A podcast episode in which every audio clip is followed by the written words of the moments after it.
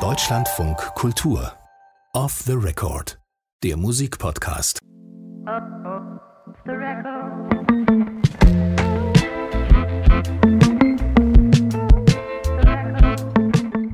Wir hören heute Musik und reden über Musik, bei der es um das Thema Protest geht. Wie klingt Protest? Was macht eigentlich einen guten Protestsong aus?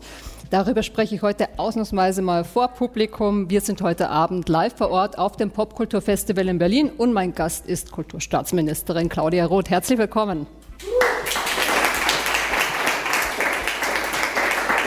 Vielen, vielen Dank für die Einladung. Ich freue mich total. Und es ist natürlich ein Thema, was ziemlich viel mit mir und meinem Leben zu tun hat. Wir sind sehr gespannt. mit dabei ist heute auch Helene Schreiner, die uns die Musik auflegt, die wir beide mitbringen.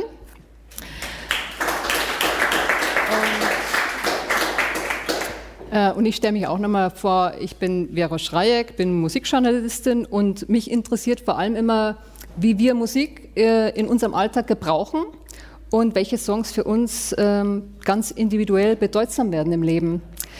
Jetzt dachte ich mir heute, Claudia, vielleicht starten wir mal ähm, mit ganz was anderem als mit Rio Reiser, aber aktuell wurde in Berlin-Kreuzberg der Heinrichplatz in den Rio-Reiser-Platz umbenannt und Rio ist natürlich eine ganz wichtige äh, Figur, wenn es um Protestmusik geht. Du warst einige Jahre Managerin der Band Tonsteine Scherben. Was bedeutet dir jetzt, dass Rio Reiser so ein Platz gewürdigt wird? Also Managerin war ich natürlich nicht, weil Manager oder Managerin war natürlich ein Unwort, weil das war ja kapitalistisch. Und dann hat man sich lange überlegt, wie nennt sich das dann? Dann hieß es Organisation, aber das hört sich ein bisschen fad an.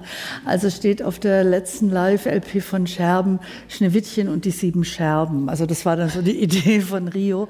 Ja, ich meine, diese Band, ich glaube, jeder, der sie kennt, ähm, weiß ja, die die Zeit miterlebt haben, also live miterlebt haben, äh, dass, dass die Scherben tatsächlich der Sound auch von einer Generation waren, dass sie mit äh, Stücken äh, ganz viel geprägt haben, ganz viel Stimmung geprägt haben von, von, von Wut, von, von Kampf, von, von Veränderungsnotwendigkeit.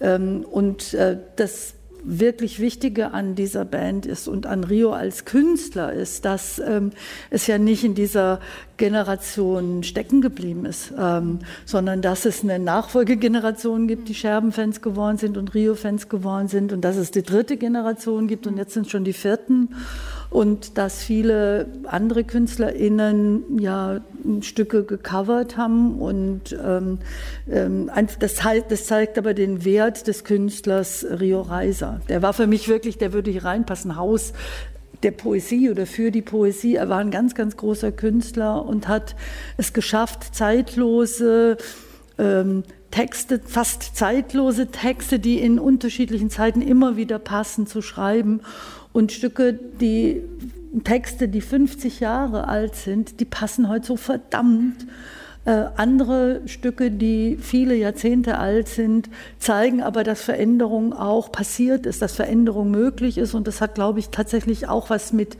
der Kraft dieser Kunst und dieses Künstlers und dieser Band zu tun.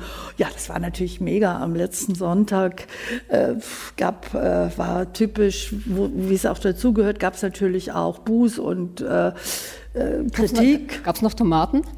Tomaten gab es nicht. Ich habe schon gedacht, was Zeiten kommt denn jetzt? Was ziehst du jetzt an, damit es nicht ganz versaut wird? Aber nein, das gab es nicht. Aber es gab natürlich Protest wegen, äh, wegen Ukraine-Krieg und, und, und Waffenlieferungen. Und es gab äh, auch die, die den Heinrichplatz erhalten wollten und äh, protestiert haben. Aber ich habe dann, nachdem die alle, die dann protestiert haben, aber vorher gesungen haben, ihr kriegt uns hier nicht raus beim Rauchhaussong, habe ich mir erlaubt, von der Bühne runter zu sagen, und ihr kriegt mich hier nicht weg. Also das so. Also es war toll, ja. es war toll und es war, es ist richtig, dass mitten in Kreuzberg, wo so viel entstanden ist und wo, äh, wo ich glaube, dass so eine Musik und so ein, so ein, so ein, Auf, so ein Aufbegehren mit Musik ähm, ihre Heimat hat, dass dieser Platz jetzt Rio Reiser Platz heißt. Und ich glaube, wo immer er jetzt auch ist, da im Spiralnebel unterwegs, äh, ich glaube, der fand es ziemlich angemessen. Ja. Für mich schon sowas, man äh, macht Proteste damit auch sichtbar. Ne? Also eigentlich schon ein ganz wichtiges Zeichen. Äh, du sagtest gerade, ihr kriegt mich ja nicht weg, wir hören jetzt äh, Tonsteine Scherben. Das schließt so schön an.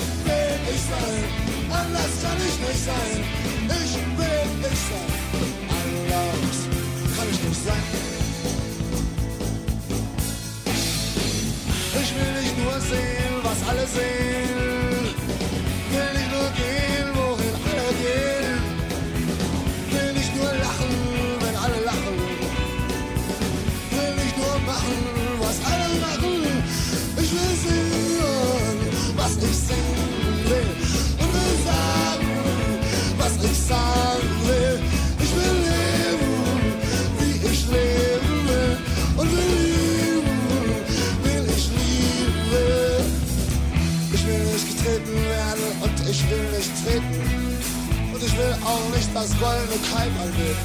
Nee. Claudia, äh, du hast den Song für uns heute Abend äh, ausgewählt.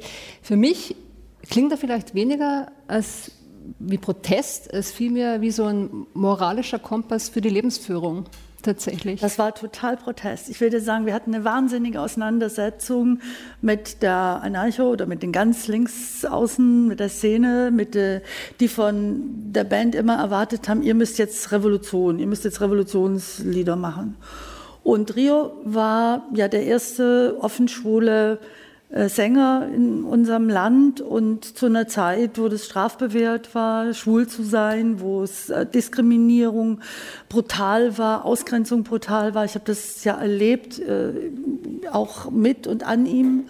Und er hat zu Recht darauf bestanden, dass das Private sehr, sehr wohl politisch ist. Also in einer Zeit, wo es eben noch nicht das Eheschließungsrecht gab oder wo gleiche Rechte überhaupt noch nicht selbstverständlich war, äh, wobei wir heute auch noch nicht am Ziel sind. Die Diskriminierung, die Homophobie nimmt sogar zu.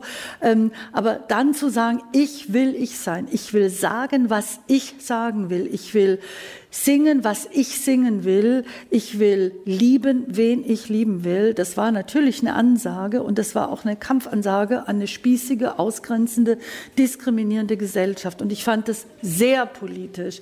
Und die und diese Auseinandersetzung mit der Szene oder mit Teilen der Szene, die war tatsächlich so, dass, dass die das als Privatkram abgetan haben, dass sie gesagt haben, das sei spießig, man muss sich mit ganz anderen großen Dingen beschäftigen. Und es ist aber eine große Geschichte, dass wir in einer, in einer Gesellschaft leben wollen, wo niemand aufgrund seiner Hautfarbe oder Religion äh, oder äh, Alter oder körperlichen Befasstheit oder sexuellen Orientierung oder Geschlecht ähm, weniger wert sein kann oder äh, diskriminiert sein kann. Und insofern habe ich das rausgesucht, weil das für mich auch immer wieder sozusagen auch ein richtige kraftspendender Song ist, zu sagen, ey, ich lasse mich nicht ich lasse mich nicht, als ich ins Parlament kam oder als ich Vorsitzende geworden bin oder als wir zum ersten Mal in die Regierung kamen, dann ziehe ich nicht ein Schneiderkostüm an, weil sich das vielleicht gehört,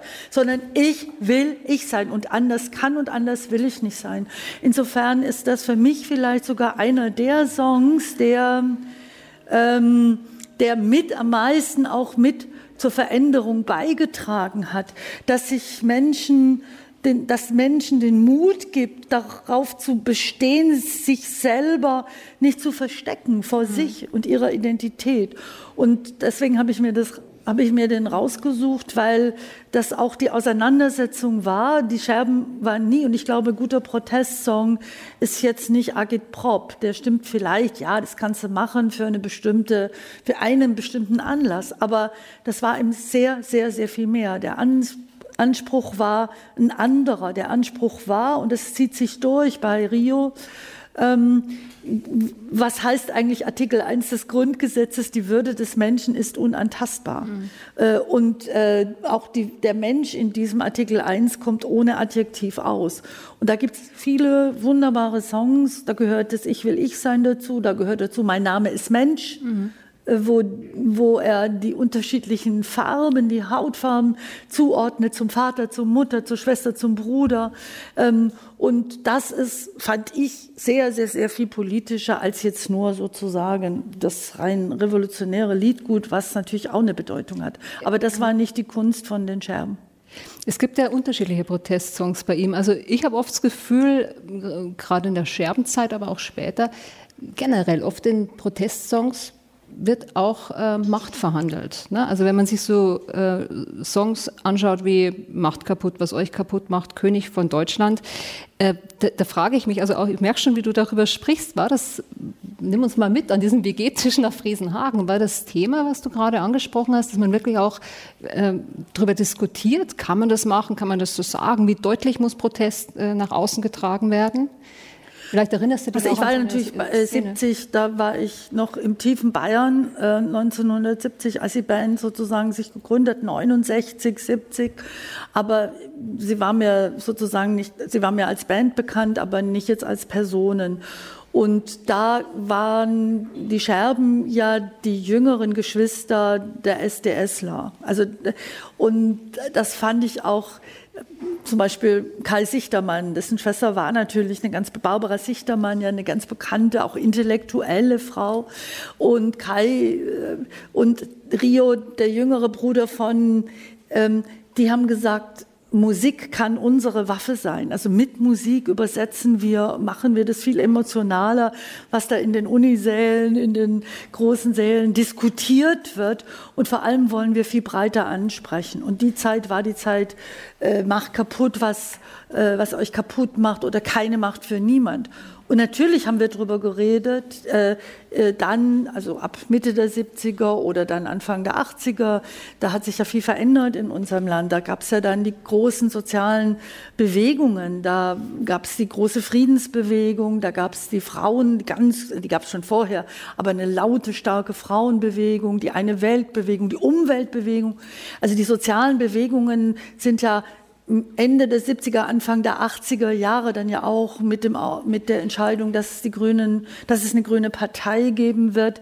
Da hat sich das rausentwickelt aus der bleiernen Zeit der 70er Jahre, die eine brutale, eine aggressive, eine brutale Drogen, Polizei geschwängerte, Gewalt, äh, überall äh, starke, äh, bleierne Zeit war. Und da rauszukommen, das siehst du bei den Scherben, wenn du dir die Platten anschaust, äh, gibt es richtige Phasen. So. Die Scherben sind 75 nach Fresenhagen gezogen, raus aus Berlin.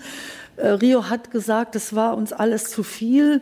Da war dauernd, die, es war natürlich eine große WG und dauernd kamen Leute, die dann die Richtung angegeben haben, wie du dich politisch aufstellen musst oder wer sich da alles, wer da alles kam zu Gast und äh, oder einfach da dann sofort sich niedergelassen hat und äh, zum Beispiel Paul Breitner war auch da, der ja, das hat aber Rio wenig interessiert, weil er war kein Fußballfan, aber Lonrue, gnadenloser Fußballfan, Paul Breitner war da. So, und das war einfach too much, das verstehe ich auch. Wenn du permanent und wenn du sozusagen als Lautsprecher für eine Bewegung nur noch verstanden wirst und dann haben wir gesagt, um die zu, ja, um, um, um ein Überleben auch zu möglich zu machen, raus aus Berlin und ganz weit weg, sieben Kilometer von der dänischen Grenze weg und äh, nach Fresenhagen.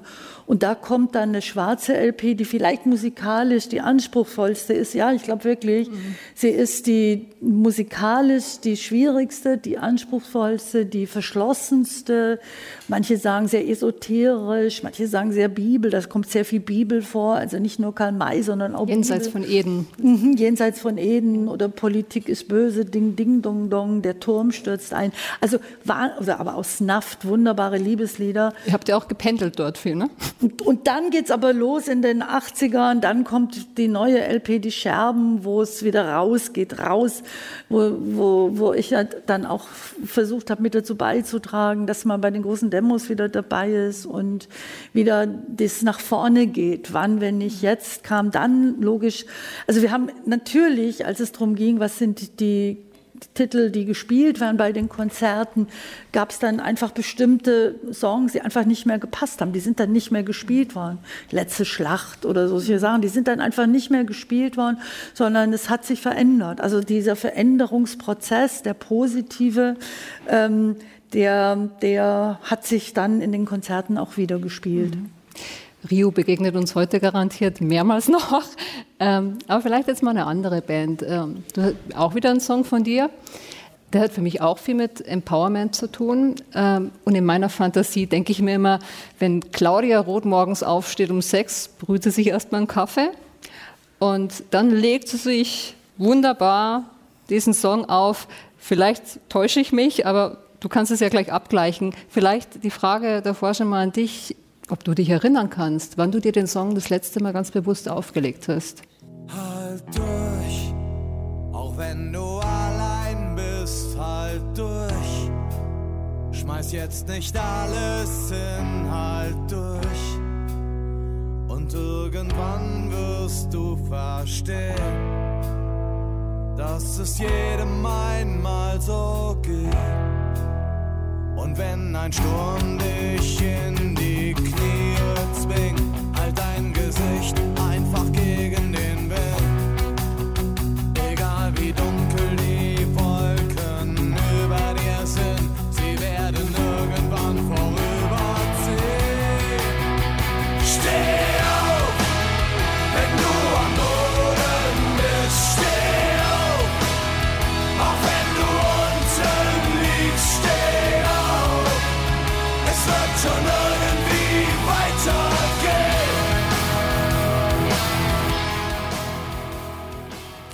Wann ich den Song zum letzten Mal ähm, gehört habe, am Samstagabend, weil ich natürlich beim Hosenkonzert war.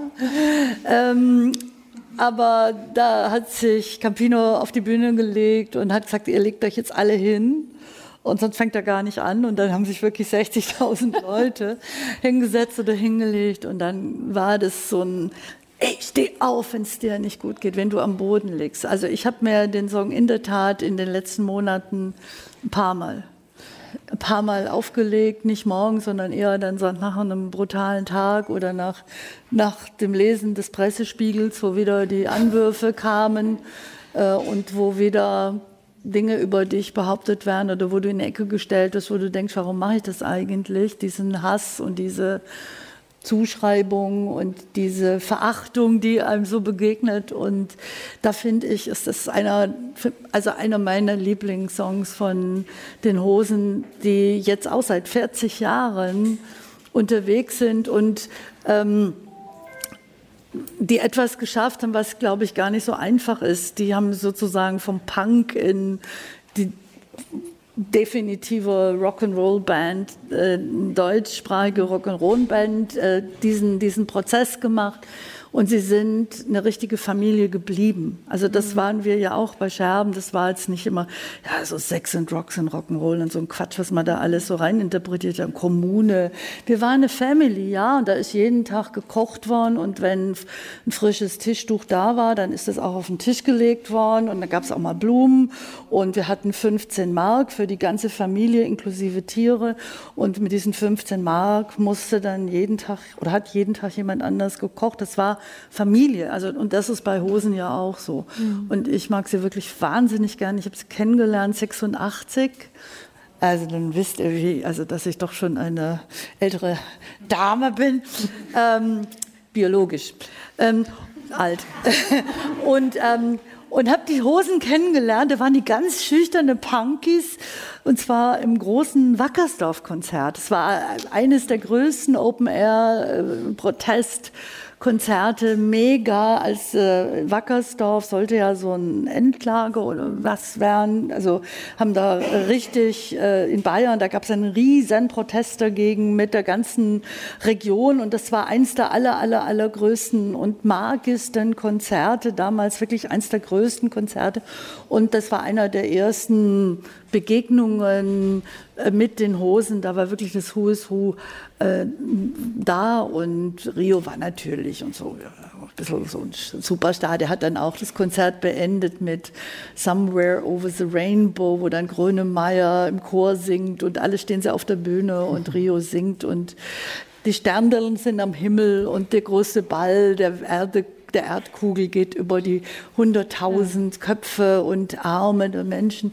Und da waren die Hosen zum ersten Mal da und waren wirklich so ganz schüchterne Punks und so bei uns im Zelt. Und ja, und seither haben wir uns immer und immer wieder begegnet. Und ich fand das wirklich ein unglaubliches Konzert. Die sind jetzt ja auf Tour, ja. sind permanent ausverkauft, anders wie andere übrigens, und sind aufgetreten mit äh, Feine Sahne Fischfilet, auch eine äh, der Lieblingsbands, die und vor der Feine Sahne hat eine ukrainische Band gespielt, was gar nicht so leicht war, dass sie die Möglichkeit bekommen haben, als äh, Musiker, also mhm. Männer aus dem Land rauszukommen, um auftreten zu dürfen. Aber auch das war sehr, sehr, sehr bewegend.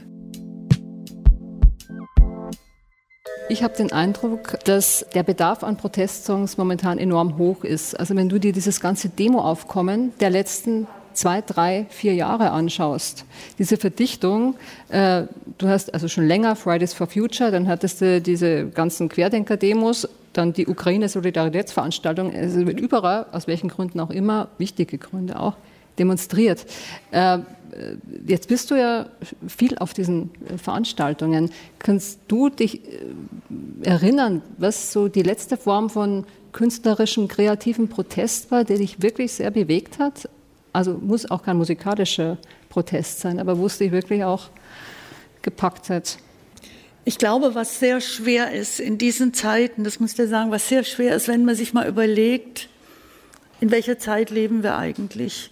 Und ich habe ja schon viel erlebt in meinem Leben, so auch harte, richtig brutale Zeiten, aber ich habe noch nie erlebt eine Zeit, wo sich nicht eine Krise nach der anderen abspielt. Also es ist eine Krisensituation, die ist dann vorbei und dann ist ein bisschen Ruhe und dann kommt die nächste irgendwann, sondern wo wir jetzt konfrontiert sind mit Krisen, die sich übereinander lagern wie so tektonische Platten. Wir haben die Covid-Krise, die vor allem, die ist mitnichten vorbei. Die ist übrigens überhaupt nicht vorbei, solange es diese, diese Impfegoismus gibt, dass es viele Länder auf dieser Welt im globalen Süden gibt, die nun mitnichten überhaupt einen Zugang zu Impfangeboten hatten. Noch nicht einmal tendenziell Angebote bekommen haben. Also da sind ja Auseinandersetzungen, die wir haben, irgendwie völlig Lichtjahre davon entfernt. Und du wirst so ein, so ein Virus nie bekämpfen, weil er, der macht ja nicht an der Grenze Halt oder so, sondern, sondern du musst es global angehen und diese, diese Impfegoismus, dieser, dieser Unterstützungsegoismus, der äh, heißt halt auch, dass es noch lange nicht vorbei ist. So. Also die Pandemie ist nicht vorbei, hat übrigens gerade für die Kulturbranche ja brutal große Opfer bedeutet und großen Einschnitte bedeutet. So, und dann kommt der 24. Februar. Ähm, wir sind heute im Podcast äh, an einem Tag, äh, einen Tag vor Ausstrahlung, wenn ich das sagen darf. Äh, aber heute ist der 24. Heute ist der Unabhängigkeitstag der Ukraine. Heute vor sechs Monaten ist der Krieg angefangen und genau diese Unabhängigkeit eines souveränen Staates wird ja angegriffen in einem aggressiven Angriffskrieg. Das nicht nur ein Krieg ist, in dem Frauen, Kinder, Männer ermordet werden, in denen Städte, Dörfer Landschaften platt gemacht werden. Es ist ein brutaler Propagandakrieg und es ist eine Kultur gegen die Kultur.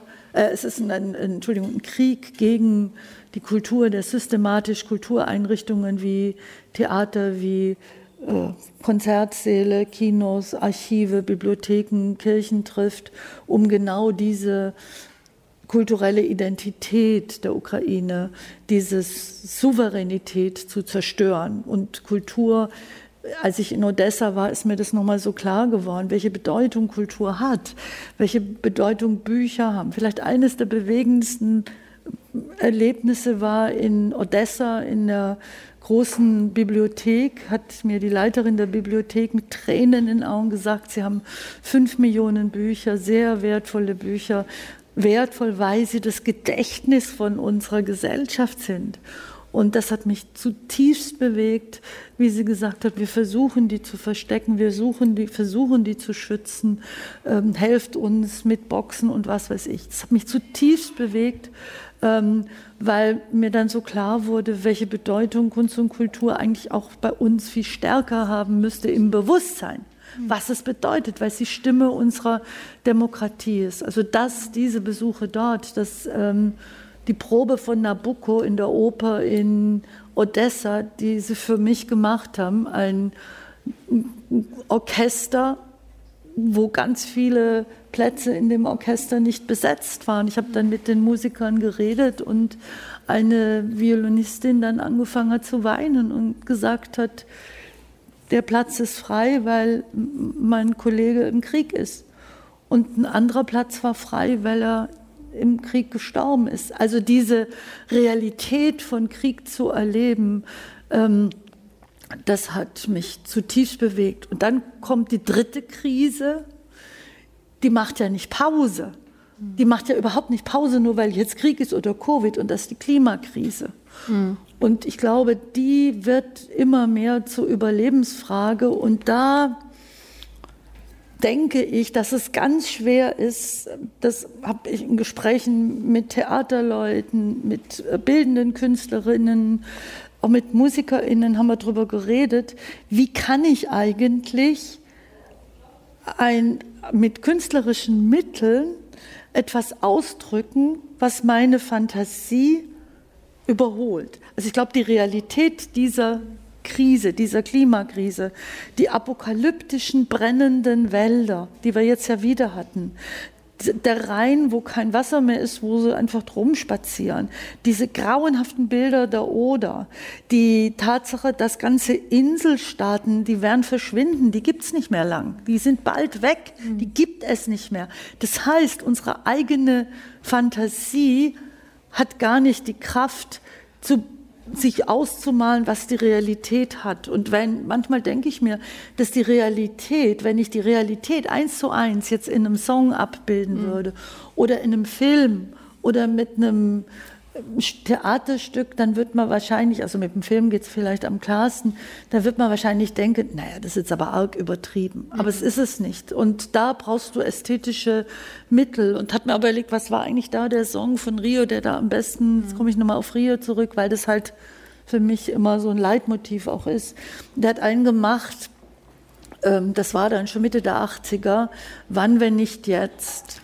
Und das ist so ein Song, wann, wenn nicht jetzt, wo sich Rio zum ersten Mal mit dieser Frage, das war, ein, das war so ein klarer Aufruf, wann, wenn nicht jetzt, wer, wenn nicht wir, wo, wenn nicht hier, wie, wenn ohne Liebe. Also das war nun mal so ein, da wurde er wieder viel, viel klarer, jetzt geht's wirklich, jetzt geht's um eine Überlebensfrage. Ähm, aber am allermeisten, weil du gefragt hast, waren es tatsächlich die Begegnungen mit Filmemachern in Odessa, war das Stehen auf der Brücke, äh Quatsch, auf den Stufen in Odessa.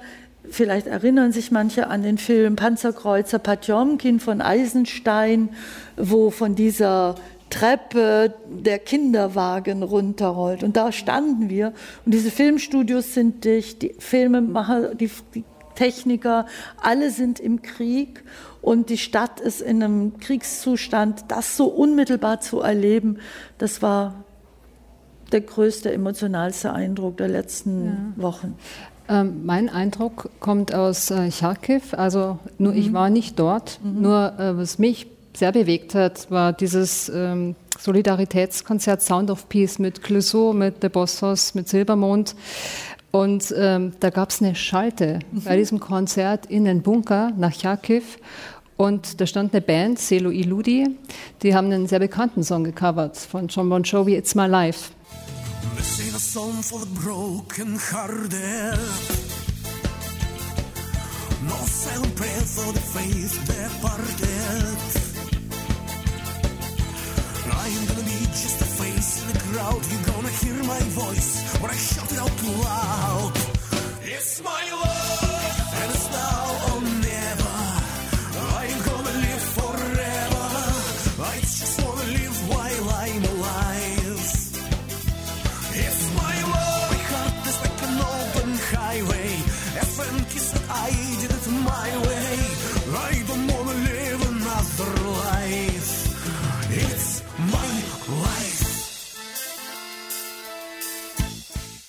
Ja, das war ein Moment. Wir standen vor dem großen, vor der großen Leinwand und ehrlich gesagt, dieser Song von Bon Jovi, der war jetzt, den fand ich jetzt nie so besonders toll. Also das war jetzt, der gehört jetzt nicht zu meinem Lieblingssong. Der ist um Klassen besser. Ja, der wurde ja immer dann, was weiß ich, in der Jugendgrundschule, wenn Leute angefangen haben, Rock'n'Roll zu üben, dann war der ja auch oft dabei. Aber hat, hat mich nie bewegt. Und plötzlich waren ja Freundinnen und Freunde dabei, kommt äh, dieser, diese Live-Schalte, die ist auch am Anfang ein paar Mal unterbrochen worden, weil es war wirklich der Keller in Charkiw. Und dann hat, saß er da und dann hat er erzählt, wir sitzen hier und dann hat er so gemacht und da oben ist Krieg, da oben wird gekämpft, da oben wird geschossen und dann kommt dieser Song und dann kriegt er plötzlich eine Bedeutung, da zerreißt es dir das Herz und es waren um uns rum und sind einfach wirklich nur noch die Tränen gekommen. It's my life, it's now or never, but I ain't gonna live forever. I just want to live while I'm alive. Auf einmal ist ein äh, Liebeskummer-Song. Und du kriegst, also bei John Bon Jovi muss ich sagen, meine Emotions relativ low. Aber bei dem Song, mh, ja, da passiert was. Ne? Und auf einmal eine Umdeutung und auf einmal wird der Song wichtig und äh, ja, macht was mit einem. Es ist mein Leben und das war ja auch das, was, was in der Begegnung mit Menschen, was die mir immer gesagt haben und was auch viele, die hier sind, sagen, wir kämpfen bis zum Ende.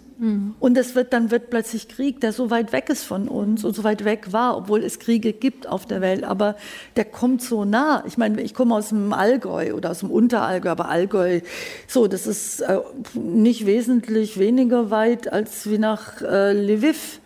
Also das ist ungefähr die Entfernung. Und plötzlich wird es so nah und dann durch so einen Song oder durch jemanden, den wir vor dem Krieg kennengelernt haben, den Chadan, ein ganz wunderbarer Schriftsteller, Autor, der, ähm, der hat gesagt, ähm, er bleibt in Kharkiv, er schreibt weiter von dort, er geht da nicht weg. Und es ist eine sehr, sehr gute Entscheidung, dass er den Friedenspreis des deutschen Buchhandels bekommt. Das ist wirklich eine richtig, richtig gute Entscheidung. Und er beschreibt in Texten und in einem Text, den Matthias Brandt im Berliner Ensemble, wo es auch eine wunderbare Solidaritätsveranstaltung gegeben hat, wo Igor Levit und Danger Dan und eben auch Matthias Brandt war.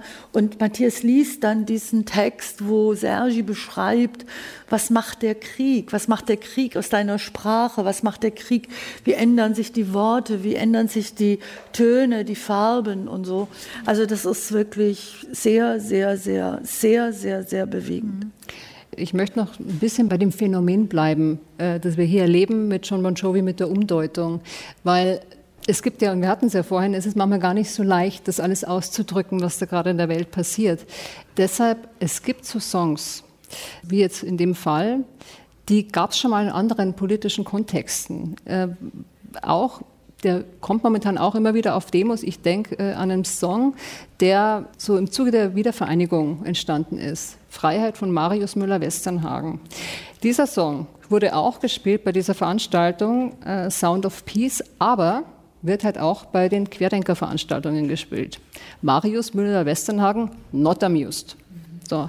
Ich frage mich manchmal, ist es nicht auch eine, ja, eine Aufgabe, diesen Protest ein bisschen konkreter zu formulieren?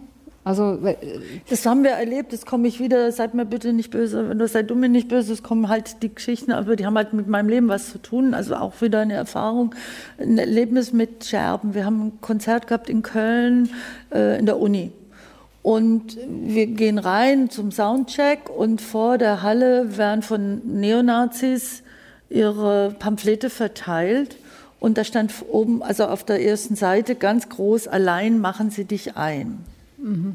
So, allein machen sie dich ein ist ein Scherbensong, auch ein Scherbensong.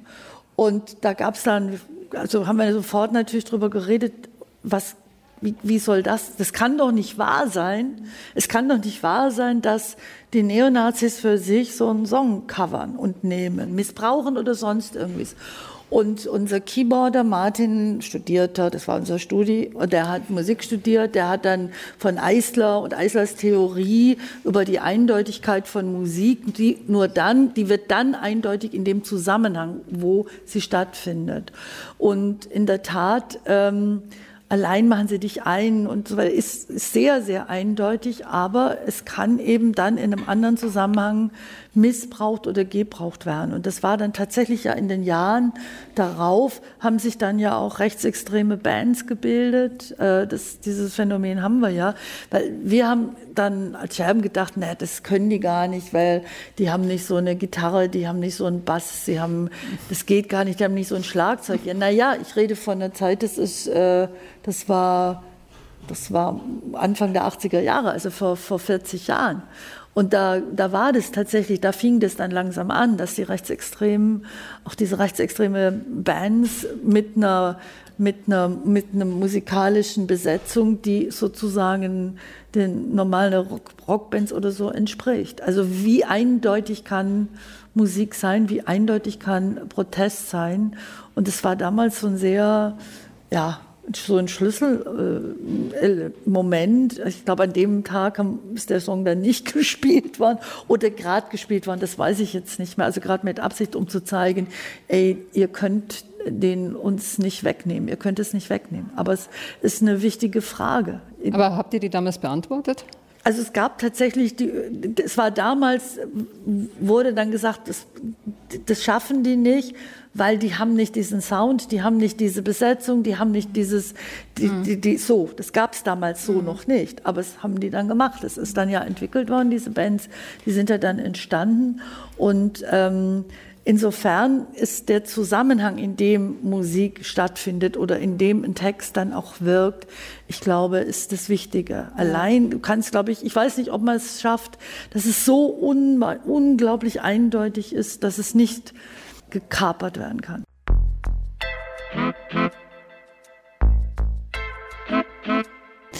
So, es wird ein bisschen rougher. Ihr seid Lehrer und Beamte, seid Gelehrte, sogenannte. Fernsehen und ihr glaubt, dass wir euch fernsehen. Wenn man Kiesel und Max und Lenin auf dem Nachttisch. Doch ihr habt das Ding Rabatt und Nachttisch von dem Jahr im Garten. Ihr seid nicht das linke Spießer, fragt mit Wasser nicht höher. Ihr seid nicht das linke Spießer, ihr habt nichts dazu genau. Ihr seid nicht das linke Spießer, eigentlich wart ihr schon immer. Und wenn wir mal aggressiv seid ihr auf einmal konservativ.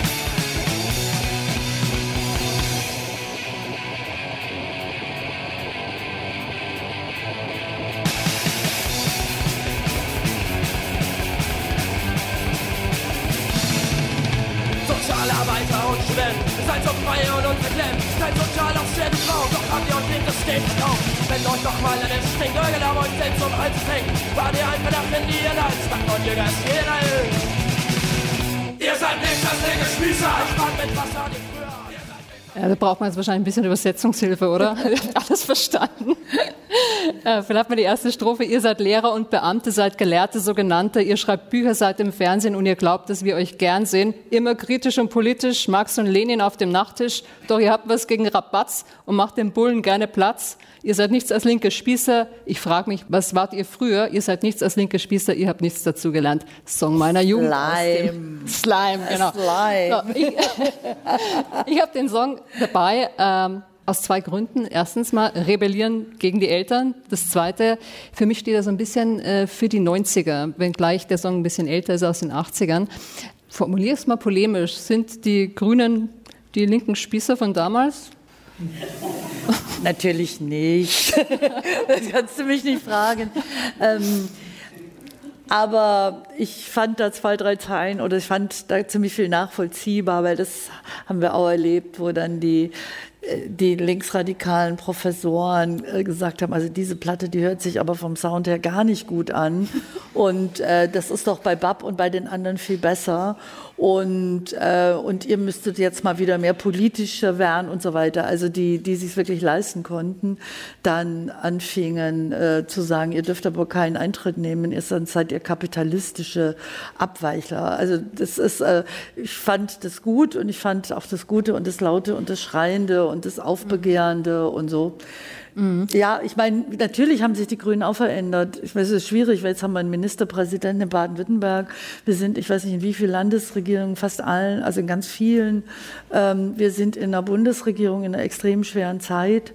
Und natürlich fragst du dich dann, äh, keine Macht für niemand es wäre jetzt ziemlich bescheuert, wenn ich sagen würde, ey, das ist mein Lieblingssong, weil dann äh, müsste ich ja doch ja. versuchen, ziemlich äh, verrückt zu begründen, warum bin ich dann in der Regierung drin. Aber ja. ich glaube, dass äh, deutlich gemacht werden muss oder dass wir das auch ja erlebt haben oder erleben, dass Macht nicht Macht zu wollen ja nicht heißt, weil Macht so super geil ist und weil es so mhm. super toll ist, ähm, der Machtwillen, sondern dass du Macht brauchst, um Veränderungen zu machen, um Veränderungen durchzusetzen, um, sie, um dich damit auseinanderzusetzen und, und um auch Veränderungen tatsächlich voranzutreiben. Und das musst du natürlich dann tun. Du musst glaubwürdig bleiben. Du darfst nicht abweichen. Du, du darfst deine Ziele und deine Vorstellungen und dein, das darfst du nicht verraten und muss kleine Schritte gehen. Ich habe mal mit meinem wirklich alten Freund, den ich sehr bewundert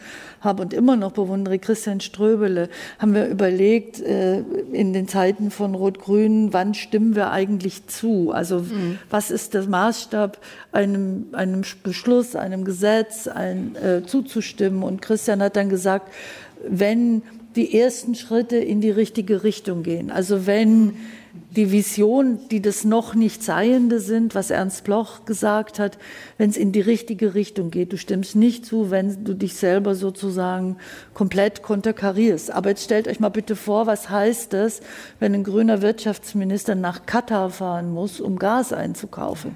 Also was ist das für ein Wahnsinn? Aber jetzt sind wir schon im Parlamentarismus gelandet. Das wollen wir ja nicht, wir wollen ja bei der Musik bleiben. Ich, nee, ich muss dir das erzählen, warum der mir so wichtig ist, weil nämlich meine Mutter ist so Wackersdorf, ja, alles 80er.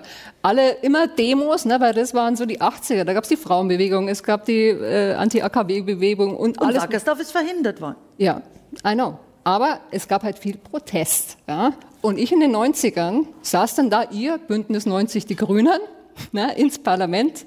Äh, und dann, glaube ich schon, ist viel außerparlamentarischer Protest ein bisschen weniger geworden außer gegen rechts. Ne? Das war in den 90ern äh, auch meine einzige Demo in den 90er Jahren. Ich bin nach Pauster gefahren, äh, weil die DVU und die NPD immer in der Nibelungenhalle, die gab es damals ja. noch, ihre Parteitage abgehalten haben. Da bin ich hingefahren, schön mein Plakat hochgehalten, aber es war meine einzige Demo in den 90ern. Und dieser Song steht für mich für so eine Sehnsucht äh, danach. Aber ich weiß nicht, wie, wie du auf diese Protestkultur in den 90ern schaust. Also nimmst du es ähnlich wahr, dass es ähm, zum, in, ins Parlament äh, abgewandert ist, die politischen Ich glaube, was das Problem war am Anfang, als zum ersten Mal die Grünen 98 in die Bundesregierung gekommen sind, das erste Mal Rot-Grün war, ähm, dass da wie so ein Bruch war von Kommunikation und so.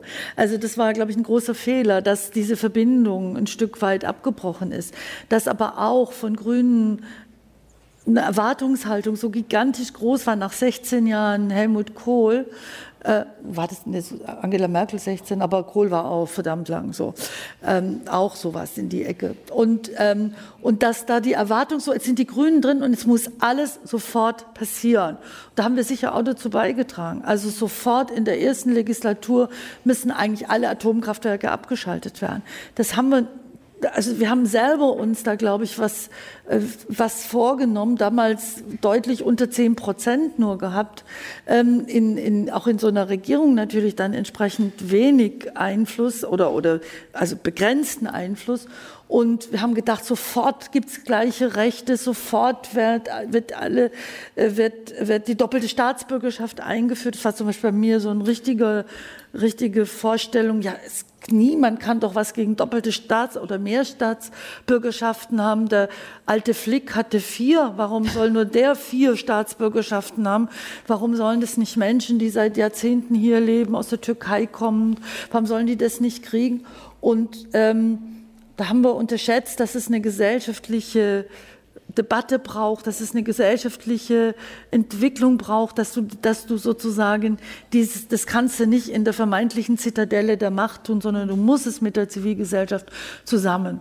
Und ich glaube, das ist jetzt auch von enormer Bedeutung, vielleicht jetzt noch viel mehr, weil die Herausforderungen noch viel, viel, viel größer sind und noch viel schwieriger sind und noch viel mehr darauf ankommt, dass man bei sich bleibt, obwohl Dinge jetzt verlangt werden, die wirklich nicht, wo wir uns nie gedacht haben, ja, es könnte dazu kommen, dass jetzt Kohlekraftwerke weiter länger laufen müssen, weil Putin diesen Hebel äh, zudreht und wir jetzt sich zeigt, wie recht die Grünen hatten, die gesagt haben, wir müssen weg von den Abhängigkeiten, sei es von Autokraten oder sei es von den Fossilen.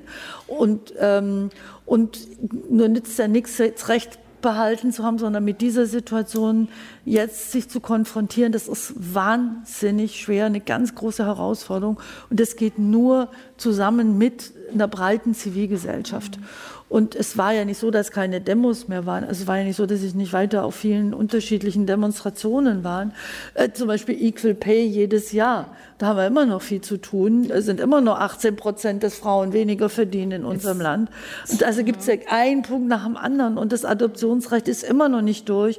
Und in einer Zeit, wo die Homophobie zunimmt, sind die CSDs, die großen CSDs, eben nicht mehr so wie vielleicht vor zehn Jahren die großen Partys, sondern sie werden mehr und mehr, sind tatsächlich auch große politische Veranstaltungen geworden für gleiche Rechte, für gegen ein transsexuellen Gesetz, was Menschen pathologisiert. Also all das, die, die, die Notwendigkeit des gesellschaftlichen Protests, des Widerspruchs, der Auseinandersetzung, der Unterstützung dieser Verbindung von Zivilgesellschaft und politischem Handelnden ist, glaube ich, von enormer Bedeutung. Equal Pay nehme ich nochmal jetzt das Stichwort mit und damit wir auch noch eine Frau heute mit drin haben. Entschuldige, aber haben wir noch gar nicht gehört. Wir hören noch äh, einen deiner Lieblingsprotestsongs. Ja. Dear Mr. President, come take a walk with me.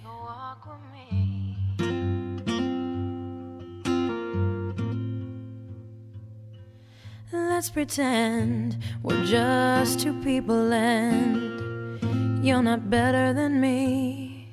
I'd like to ask you some questions if we can speak honestly.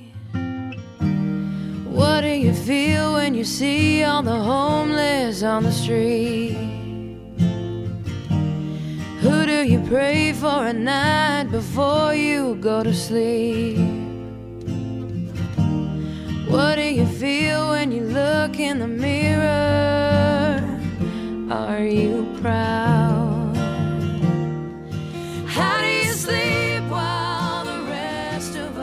Wunderbare Künstlerin. Pink ist eine wahnsinns tolle Sängerin, tolle Künstlerin, tolle Musikerin. Und dieser Song ist ja in Zeiten von George W. Bush entstanden. Und sie macht ja auch, wenn sie sagt, äh, was machst du eigentlich, wenn du die obdachlosen Menschen siehst? Hm. Und ähm, ich weiß gar nicht, wie Pink reagiert dann hat, als äh, du denkst, also George W. Bush ist schon richtig heavy und dann kommt Trump. Aber ich finde, da müssen wir wirklich ran, weil äh, wenn du dir die Line-ups anguckst in den großen Festivals, auch bei uns, äh, wenn du dir anguckst, wie sind eigentlich Frauen im Kulturbereich Bereich repräsentiert, dann denkst du dir, ja, Kultur, das ist so ganz cool, das ist alles total gleich und keine Diskriminierung. Ja, von wegen. Mhm. Äh, diese großen Festivals, da sind unter fünf Prozent Frauen, Musikerinnen und, und, und Bands äh, äh, auf den Line-Ups. Insofern ist das, äh, hat, haben ja Frauen wie, Carol, äh, wie, wie, wie, wie Frau Kebekus hat ja gesagt, ich mache jetzt mal ein Frauenfestival und stellt dann ja. fest, dass das gar nicht so einfach ist, das zu machen. Und da muss man ran, Equal Pay, weit, weit, weit weg äh, wenn du dir anschaust, was, was im Film los ist, was äh, im Theater los ist. Ähm, und das ist etwas, was ich mir fest vorgenommen habe, da ranzugehen. Das, was Equal Pay angeht, was Repräsentanz von Frauen angeht, was Jurys angeht, denn hm, wenn eine Jury anders besetzt ist als nur mit Männern oder nur mit der Mehrzahl Männern, dann entscheiden die auch plötzlich ganz anders. Und wenn dann im großen Theaterfest in Berlin eine Quote eingeführt wird, dann ist es absolut richtig, weil man dann plötzlich merkt, es gibt ja auch Regisseurinnen in mhm. diesem Land, die verdammt gute Theaterstücke auf den Weg bringen. Also ähm, nicht nur davon reden, von wir sind ja so eine demokratische Gesellschaft, sondern dann aber auch dafür sorgen, dass die demokratischen Rechte und die Teilhaberechte für alle ermöglicht werden. Aber es gibt noch viel zu tun. Es gibt viel ja. zu tun. Ja. Ähm.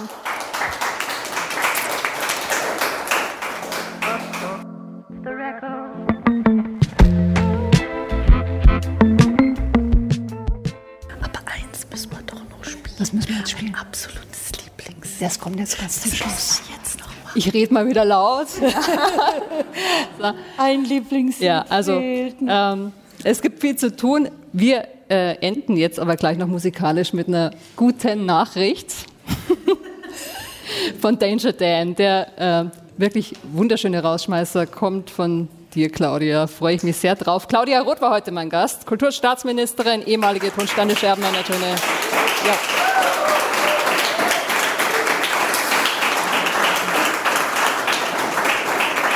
Herzlichen Dank fürs Dasein. Zum Nachhören gibt es unseren Podcast Off the Record dann am Freitag in der DLF Audiothek und überall, wo es Podcasts gibt.